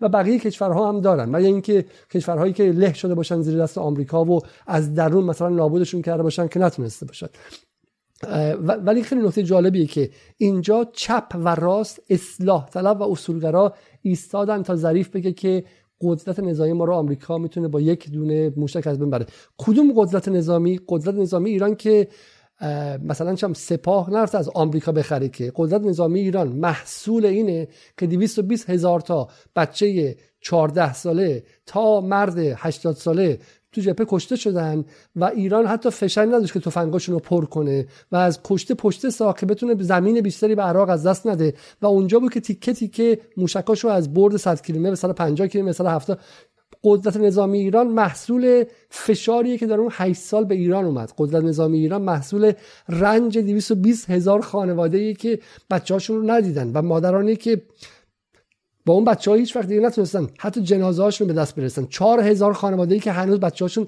مفقود الاثرن و ظریف میاد روی اونجا وای میسته و میگه شما جوانانی که شب به شب های بی بی سی نشستید و بهتون گفته مذاکره چون نیروی نزا نیروی مردمی که با ظریف اومده که مردم این چی؟ ما از مردم متفاوتی حرف می‌زنیم. مردمی که با ظریف مردم ساخت بی بی سیه مردمی که با ظریف مردم ساخت رادیو فردا و مناتو و ایران اینترنشنال و پروپاگاندای اصلاح طلبانه خب اون مردم اون مردم رو ترجیح میده به قدرتی که مال همه مردم ایران 42 سال براش هزینه دادن. عملکردش اینجوری باشه. به توانمندی های داخل معتقد باشه. بعضی هستن داخل رو اصلا قبول ندارن. میگن در داخل فقط همون حرف قدیمی لوله هنگ که فقط لوله هنگ رو می‌تونن نمی‌دونن که در داخل چه خبر هست. من یه وقتی یکی از آقایون یه چیزی راجع به مسئله دفاعی گفته بود گفتم یه تور دفاعی بذارید آقایون بیان یه خورده بچرخن ببینن چه خبر از لحاظ دفاعی در کشور. توانمندی های کشور رو واقعا مطمئن باشن معتقد باشن به توانمندی ها و به عمل یه نکته هست. شما این ظریف سربازیش رو کجا گذرونده دیگه های عزیزی؟ نه شما ظریف سربازیش رو در نیویورک گذرونده. یعنی آقای ظریف این مستنده. آقای ظریف سربازیش رو در سازمان ملل آقای ولایتی براشون درست کردن. سربازیشو در زمانی که بچه های مردم در خط مقدم بدون داشتن سلاحهای کافی کشته می شدن جواد ظریف سربازیشو در نیویورک گذرونده و برای همین فکر می‌کنه که نیروی نظامی ایران از بالا تا پایینش با یه دونه موشک آمریکا می‌تونه از بین بره و بهش معتقده. اگر آقای ظریف رو هم به عنوان یک خودی و یک راندخور همون موقع از نیویورک می‌گرفتن میبردن یه هفته تو شلمچه و جاهای دیگه مثل بچه های کشاورزان و کارگران و دهقانان و مردم فقیر. یه هفته اونجا مینداختنش هرگز از این حرفا نمی‌زد. اگر یک هفته حداقل سربازیشو در دهه 60 در زمان جنگ ایران و عراق یک هفته فقط در شلمچه گذرونده بود هرگز به خودش اجازه نمی‌داد که بگه آمریکا می‌تونه با یه موشک کل قدرت نظامی ایران رو نابود کنه. بله من یه توضیح کوچیک بدم. حالا نه با این هیجانی که شما گفتید ولی وقتی نگاه می‌کنیم به وزرای خارجه آمریکا، اسرائیل و خیلی از کشورهای دیگه اینها اکثرا پشتوانه و در واقع اون background شون برای سالهای سال در بحث نظامی بوده. و با یک آگاهی عمیقی نسبت به مسائل نظامی و مسائل جهانی میان وارد میشن. اما نکته مهمتر اینه که وقتی کسی در مسئولیت وزارت خارجه یا در مسئولیت غیر نظامی هست معمولا در مورد توانمندی نظامی کشور صحبت نمید. من که اصلا ندیدم. یعنی هیچ وقت هیچ دلیلی نداره که شما اگه مسئولیت وزارت خارجه و دیپلماسی هست اون بخش میدان به قول خودت یا بخش نظامی کشور رو کوچیک کنی. چه چیزی می‌بری از تحقیر کردن بحث نظامی کشور؟ حالا شما در مورد جنگ و اینا صحبت کنید واقعا گزارش های زیادی از ما وقت کنیم شاید در جلسات بعد بیانیم که این توانمندسازی داخلی که ایران از تجربه جنگش و از تجربه اینکه تمام دنیا اون رو تحریم کرده بود و به سختی سلاح می‌گرفت به سختی سیم خاردار می‌گرفت هیچی نداشت برای دفاع اون تجربه باعث شد که در 20 سال بعد از جنگ به یک در واقع یک یک قدرت درونزا به یک قدرت درونی دست پیدا کنه در بحث بازدارندگی که در واقع توی محاسباتی که کشورهای آمریکایی برای حمله به ایران سناریو می کار می‌کنن ریسک حمله به ایران به قدری براشون بالاست و به قدری نمی‌تونن کاملا یک محاسبات کاملی نسبت به حمله به ایران و خطراتی که ممکنه براشون حادث بشه داشته باشن که از خیر اون میگذرن. خب حالا من در ادامه میگم. ببینید این صحبت به گوش رهبری می‌رسه. حالا این صحبتی که ما الان داریم برای سالها بعده. ولی همون موقع در واقع این اتفاق میفته. با آقای ظریف این تذکر داده میشه. آقای ظریف تو مصاحبه میگن که میگن آقا من بحثم این نبوده. من بحثم اینه که قدرت مردم قدرت اصلی انقلابه و این حرف درسته. این حرف درسته. ما این حرف رو منکر نمیشیم. انقلاب ایران مثلا انقلابی که استقلال داره آزادی داره وابسته به شرق و غرب نیست وابسته به ابرقدرت ها نیست باید پشتوانه مردمی داشته باشه برای حرف زدنش تو مناسبات جهانی. اما اینکه شما قدرتی که از مردم و پشتوانه مردمی رو میای مقابل می‌ذاری با قدرت نظامی چرا اصلا این کارو می‌کنی؟ مگه نمیشه یه کشوری هم قدرت مردمی و پشتوانه مردمی داشته باشه هم قدرت نظامی؟ چرا این دو رو در کنار هم می‌ذاری؟ این سوال مهمیه که ما یه روز باید پاسخ بدیم. آقای ظریف ممکنه که زبانش اینجا بد میچرخه. ممکنه بلد نیست حرف بزنه. ممکنه می‌خواد یه چیزی رو خیلی بزرگ نشون بده اشتباه یه چیزی رو کوچیک نشون میده. اما یک وزیر خارجه نباید این کارو کنه. یه وزیر خارجه که میگه من حرفه‌ای چون تو وزارت خارجه کشور دیگر ببین کدوم وزیر خارجی در دنیا هست که حتی قدرت نظامی نداشته باشه کشورش؟ بیاد بگه ما قدرت نظامی نداریم. ما اگه یه دکمه زده بشه یه دفعه همه مثلا سیستم دفاعی ما اوپ اینجوری مثلا انگار بازی گیم بازی می‌کنن بازی استراتژیک ما حالا بچه بودیم بازی میگم مثلا دفعه یه دونه بم می‌زنی اون کشور مثلا نابود میشه. ببینید این توهم تو ذهن یک وزیر خارجه یک کشور مثل ما تو منطقه خاورمیانه است. شما اشاره کردید به بحث عراق. ببینید چیزی که در آمریکا گفته میشه میگن اون ماشین جنگی آمریکا توی عراق اگر به گل نشست به خاطر اون سردار شهید ماست. چرا شهیدش کردیم؟ چون کشته های ما تو ام توی عراق زیر سر اونه. اون حمایت که من نمی‌خوام بگم این حرف درسته این ادعا درسته یا من اصلا اون ادعا نمیگم. ادعای آمریکایی‌ها رو دارم میگم. چه کسی رفته بمب کنار جاده ای داده؟ چه کسی نیروهای عراقی چه سنی مجاهدین عراقی چه شیعه چه بالا پایین کرد هر جا. اینها رو بر ضد اشغالگران تجهیز کرد. فلانی کرد. ما باید اونو بزنیمش. حالا ما بعدا در مورد اون قضیه در فایل آقای ظریف در جلسات بعد صحبت می‌کنیم. اما این تفکر تفکر عجیبیه.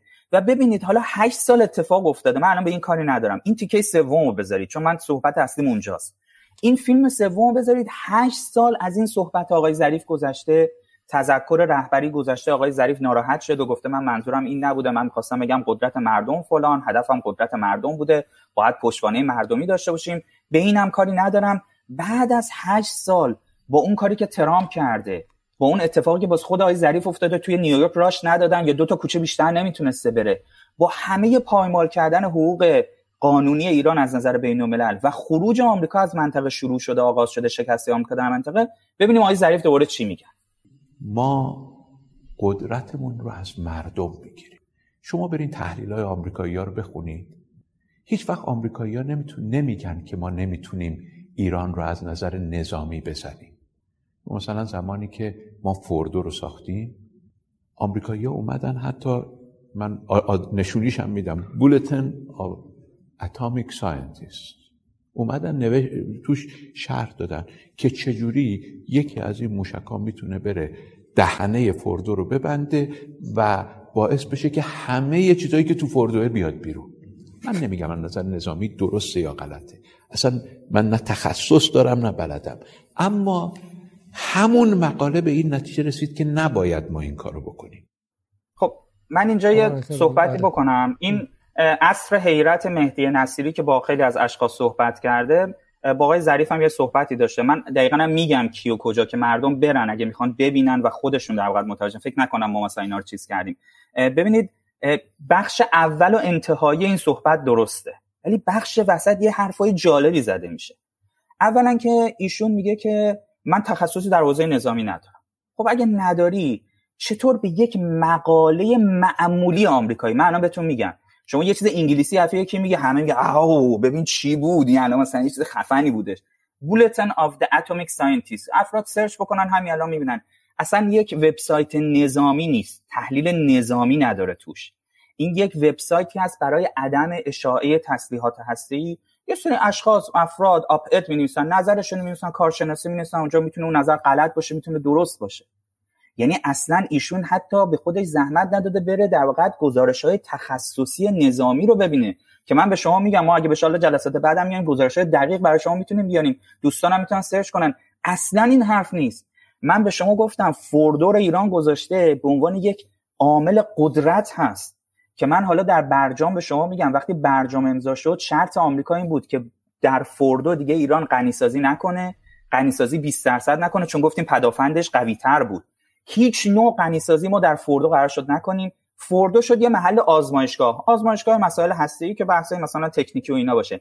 یعنی ما تو دل کوه رفتیم یه دونه تأسیسات هسته‌ای درست کردیم که در واقع آمریکا اسرائیل نتونن تجاوز بکنن بهش. بعد حالا این تبدیل شده به مؤسسه تحقیقات توسعه. کاری به اون ندارن. یعنی آمریکایی‌ها واقعا حواسشون بوده که اون قسمتی که توش می‌تونن دخالتشون کمتر میشه و پدافند هوایی داره رو اون رو قل اصلاح کنن. بگن شما اگه می‌خواین غنی سازی کنید بیان رو نتنز بیان رو زمین. که ما هر وقت خواستیم میان موشک بزنیم.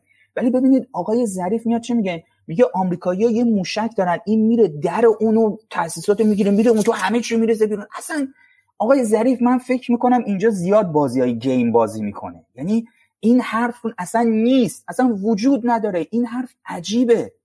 و نکته ای که وجود داره اینه. بذارید من دوباره اینو بهتون بگم.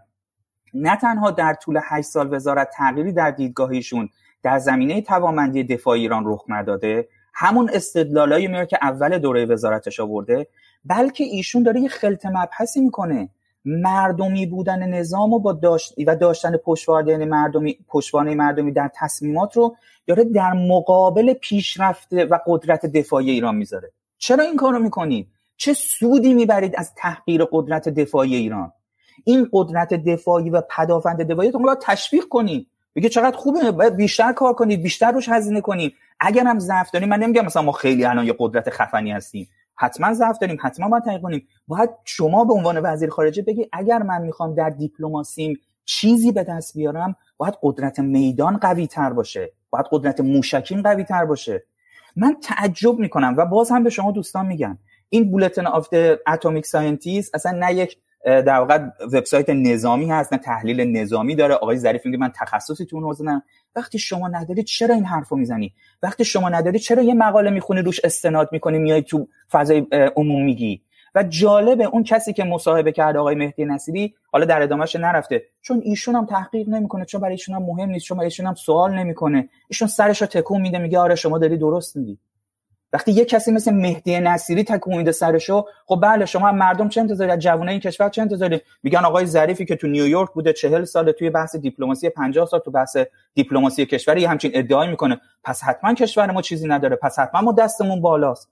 پس ما همیشه تسلیمیم. ما اسیریم. هر چی آمریکایی میگه باید قبول کنیم. می‌خواد ترامپ باشه اوباما باشه بوش باشه. مقاومت بی معناست کاری که آقای مثلا فلانی کرده مقاومت کرده حقمون گرفته اینا علکیه. این داستانه.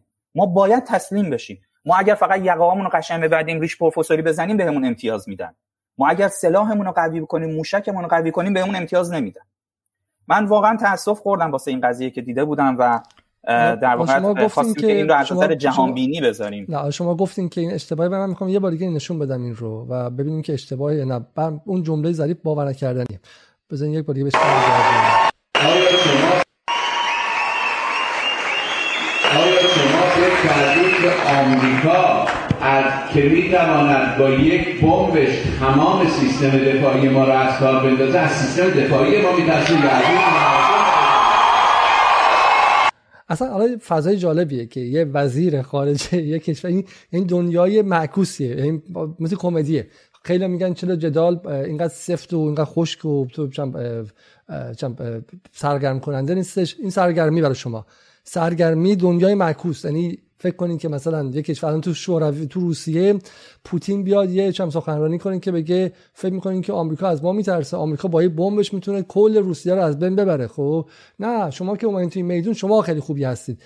بعد مردم براش سوت کف بزنن. لحظه ای که میگه آمریکا می‌تونه با یه بمب ما رو از بین بره مردم روسیه هم براش دست بزنن بگن هورا هورا هورا. خب این خود خود کمدیه این. یعنی فضا واقعا هر این ترجمه کنیم برای هر جای دنیا. حالا خیلی جالبه که ظریف آیا علیزاده من نکته آخر بگم. توجه کنید این صحبت اول زمانیه که تحریم های آمریکا اتحادیه اروپا و سازمان ملل رو ما بود. یعنی عملا ما تو یک حالت تحت فشار شدید بودیم سال 92 و اون صحبت آخرشون هم زمانیه که ترامپ مکسیموم پرشر رو گذاشته فشار حد اکثری و فشار نهایی رو مردم ماست. یعنی تو این دو حالتی که شما باید بیای اتفاقا در واقع دفاع کنی و صحبت بکنی و در واقع دنیا رو بگی که نه شما غلط کردین اگه بخوایم پاتون رو بذارید و ما می‌زنیم سرویستون می‌کنیم ما می‌زنیم پدرتون رو در میاریم شما میای تحقیر می‌کنی می‌زنی تو سر خودت. من من تعجب می‌کنم من واقعا تعجب می‌کنم. حالا من می‌خوام این رو ببرم اونجا وصلش کنم. به اون عکسی که اول نشون دادیم. این حرف ظریف خب این ظرف ظریف رو ببینید. دقیقا توی این عکس بزرگ بهتر معلوم میشه. نوامبر 2013 رو ببینید خب نوامبر 2013 دقیقا جایی است که ظریف حرف زده و خط به صورت افقی شده و داره میاد پایین. دقیقا زمانی که این حرف رو زده همون زمانیه که خودش هم شروع کرده به کم کردن قدرت ایران. یعنی به این معنی که آقا پس قدرت نظامی که ارزش نداره خب با چی باید نگهش داریم؟ خط رو ببریم پایین. دقیقا من ببینید مو به مو نو... این آخر نوامبر اول دسامبر این حرف ششم دسامبر. درسته؟ درست جایی که خط فلت شده خط به این شکل افقی شده و داره سرازیری شروع میشه. فردی که معتقده که آمریکا می‌تونه با یه بمب تمام نیروی نظامی ایران از بین ببره یه موشک اضافه و یه دونه غنی سازی اضافه و چهار تا سانتریفیوژ اضافه چه اهمیتی داره خب؟ برای همینه که این نوع جهان بینیه که درباره ظریف و روحانی ما معتقدیم کار مذاکرات رو به این رسید. و وصلش کنیم به هفته پیش. درست در زمان قبل اون موقعی که در عمان داشت می‌رفت بالا داشت می‌رفت بالا و قدرت نظامی ایران بیشتر می‌شد. شما به من بگید که اون موقع آمریکایی‌ها حاضر به عقب نشینی بیشتر بودن یا الان که داره پایین میاد. ما نه لازمه که دکترا علوم سیاسی داشته باشیم نه محتوای مذاکرات محرمانه عمان یا محتوای مذاکرات محرمانه ژنو بدونیم. اما بر اساس عقل سلیم می‌تونیم تصمیم بگیریم و بدونیم که آیا ایران در عمان سال 91 شانس بیشتری در مقابل آمریکا داشت یا در ژنو در در آذر 92 در سوم آذر 92 و من می‌تونم به شما بگم CIA لحظه به لحظه میزان قدرت نظامی کشورها رو بر اساس تک تک موشک ها تک تک تانک ها تک تک نفربرها تک تک هلیکوپترها اندازه می‌گیره. همونطور که بریم مقالات رو بخونید در مورد اوکراین و جنگ روسیه هیچ کس نمیاد بگه که حمله روسیه به اوکراین در حال شکسته چون مثلا چه می‌دونم جوانان روسی توی توییتر به پوتین بد گفتن. بر اساس میزان قدرت نظامی واقعی شونه و به ما میگن که اینها رو نبینید بریم سراغ اون مسئله دیگه. به خود باور نکردنیه دیگه.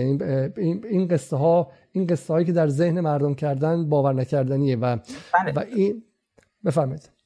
آره من فقط می‌خوام بگم که یه دوگانه دیگه اینجا هست استدلال آخری که خیلی روش پافشاری می‌کنن اون قطنامه 1929 و فصل هفت منشور سازمان ملله که این توی صحبت بعدی ما هست. اگر شما بحثتون تموم شد بریم اونجا که من این رو هم بگم این این مسئله رو تموم کنیم. یه ادعایی که دوستان می‌کنن و در این سوالاتی هم که در جلسات پیش بود خیلی به من شد.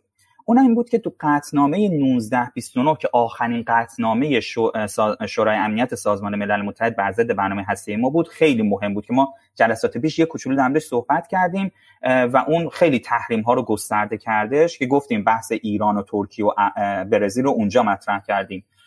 که حالا اون اتفاق که افتاد توی اون ادعایی که آقای روحانی های ظریف دارن اینه که ما رفته بودیم زیل فصل هفتم منشور سازمان ملل و در اونجا حق حمله و تهاجم نظامی به ایران داده شده به کشورهای مختلف و شورای امنیت داده شده و ما تحت خطر جنگ بودیم. الان هم البته آقای ظریف از این حرفشون حالا توضیح که میدم خودشون عقب نشینی می‌کنن اما متاسفانه وقتی شما این حرف رو بزنی یک کسی مثل ظریف دنباله های اونا تا امروز ما رو ول نمی‌کنن. تو توییتر تو کلاب همه جا میان با ما بحث می‌کنن. که آره داشت جنگ می‌شد به ما داشتن حمله می‌کنن همین شما الان فصل هفت فصل هفت منشور سازمان ملل این دقیقا عکس مال وبسایت سازمان ملل هر کس خودش می‌تونه بره ببینه. چند تا بند داره. یه بندش آرتیکل 41 بند 41 ببینید صریحا نوشته not involving the use of armed force. صریحا نوشته حق استفاده از نیروی نظامی نداریم.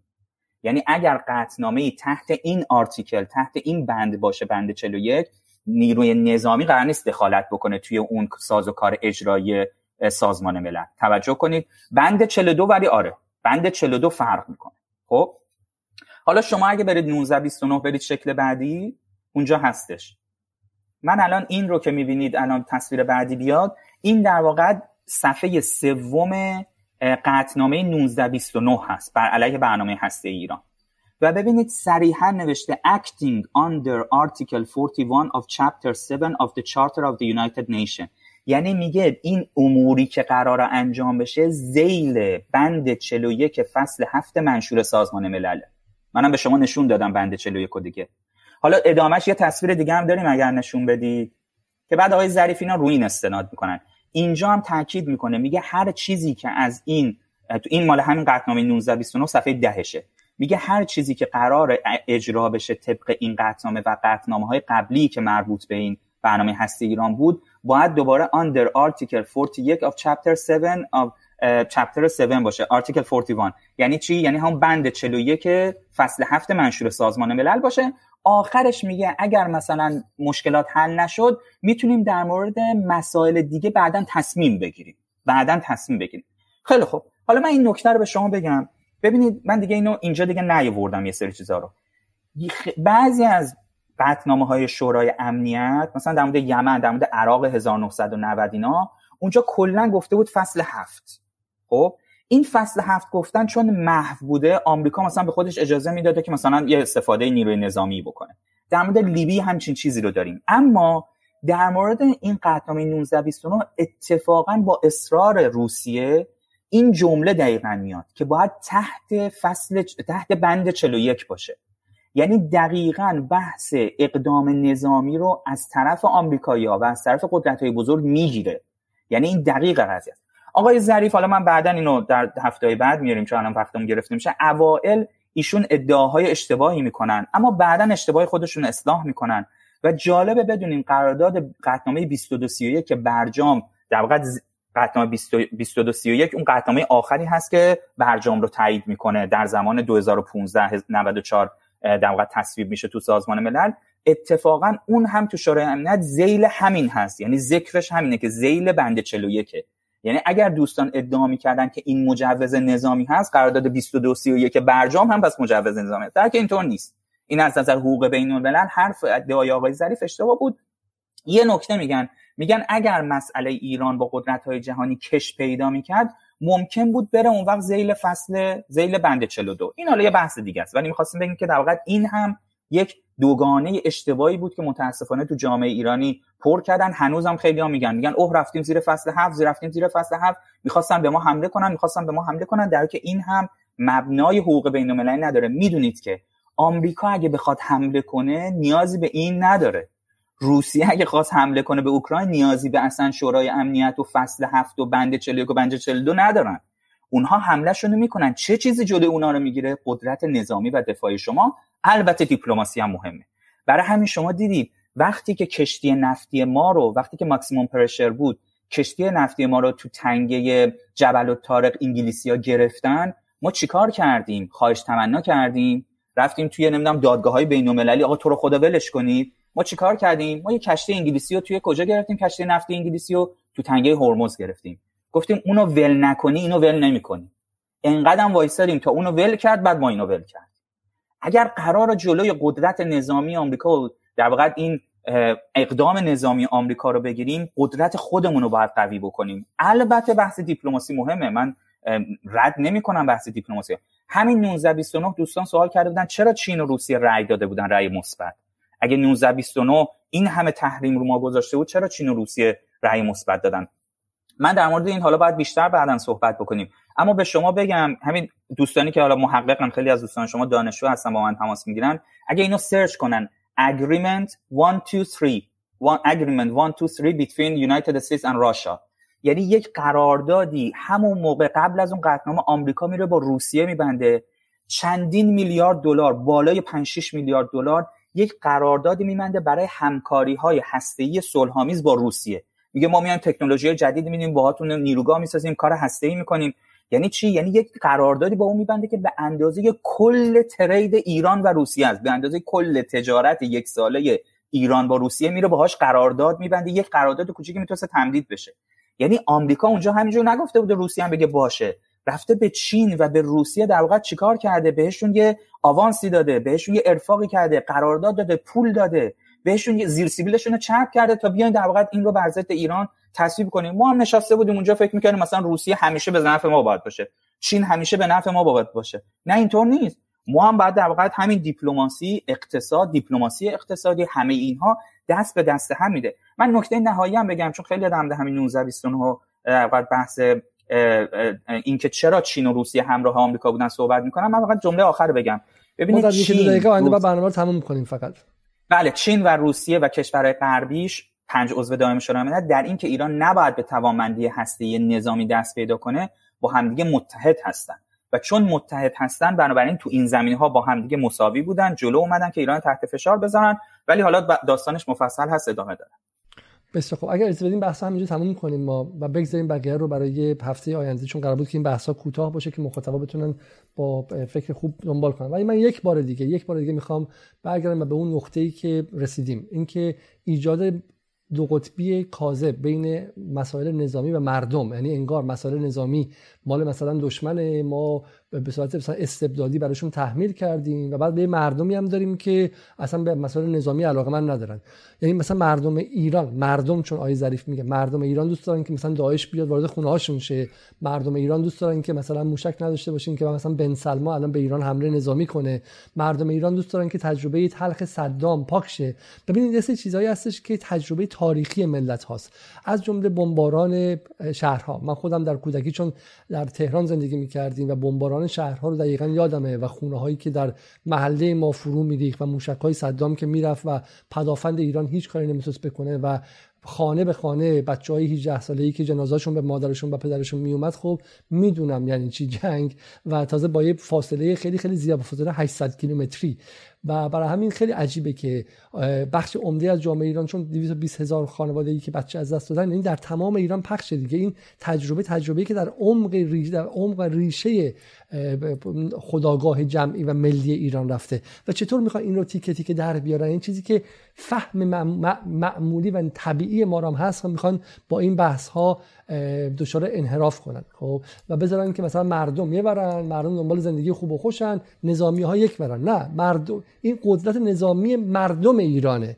یعنی حرف اضافه است. مضاف و مضاف الیه. این قدرت نظامی مال آقای خامنه ای نیست. مال سپاه نیست. قدرت نظامی مال عزیز جعفری و سردار سلامی و قاسم سلیمانی هم نیستش. قدرت نظامی 85 میلیون مردم ایرانه. چون اون کسی که می‌خواد حمله کنه به آی خامنه ای و به سپاه حمله نمی‌کنه به مردم به کشور ایران داره حمله می‌کنه. این مرزها مرزهای مردم ایرانه حکومت ها میان و میرن. این ایران و مردم ایرانه که باقی میمونه. و این و این امر طبیعی رو هم دارن از شما می‌گیرن که میگم این تقابل رو تقابل رو به وجود بیارن و این احساس به وجود بیارن که یا نظامی یا مردم. و این این اصل دروغ اینجاست خب؟ مردم مردم و نظامی در هم تنیدن. نظامی همونطور من گفتم محصول تجربه تلخ 220 هزار خانواده بچه از دست داده و یک میلیون خانواده که معلول و جانباز شدن و هنوز که هنوز نفسشون خسخس کنان بیرون میاد. چون حتی تو ایران نمی‌تونستن یه دونه ماسک شیمیایی بسازن و اون ور غربیان به ایران نمی‌دادن. قدرت نظامی ایران قدرت نظامی مردم ایرانه و این رو اصلاح طلبان به دروغ من این دروغ دروغ خطرناکه. این دروغ تهش تهش نابودی ایرانه تهش تهش تجزیه ایرانه. و یه نکته دیگه هم بگم ظریف همیشه ادعا می‌کنه که یه فیلمی طرفداراش نشون میدن که توی فضای خارجی فکر تو اتلانتیک کانسل یا توی پیشم توی ژنو یه جایی هستش که شاید همین نمی‌دونم کی باش شاید دوست باش صحبت می‌کنه. درسته؟ خبرنگار بی بی سی. در مورد کدومون که از بحث در موشکی دفاع می‌کنه. موشک ایران دفاع می‌کنه.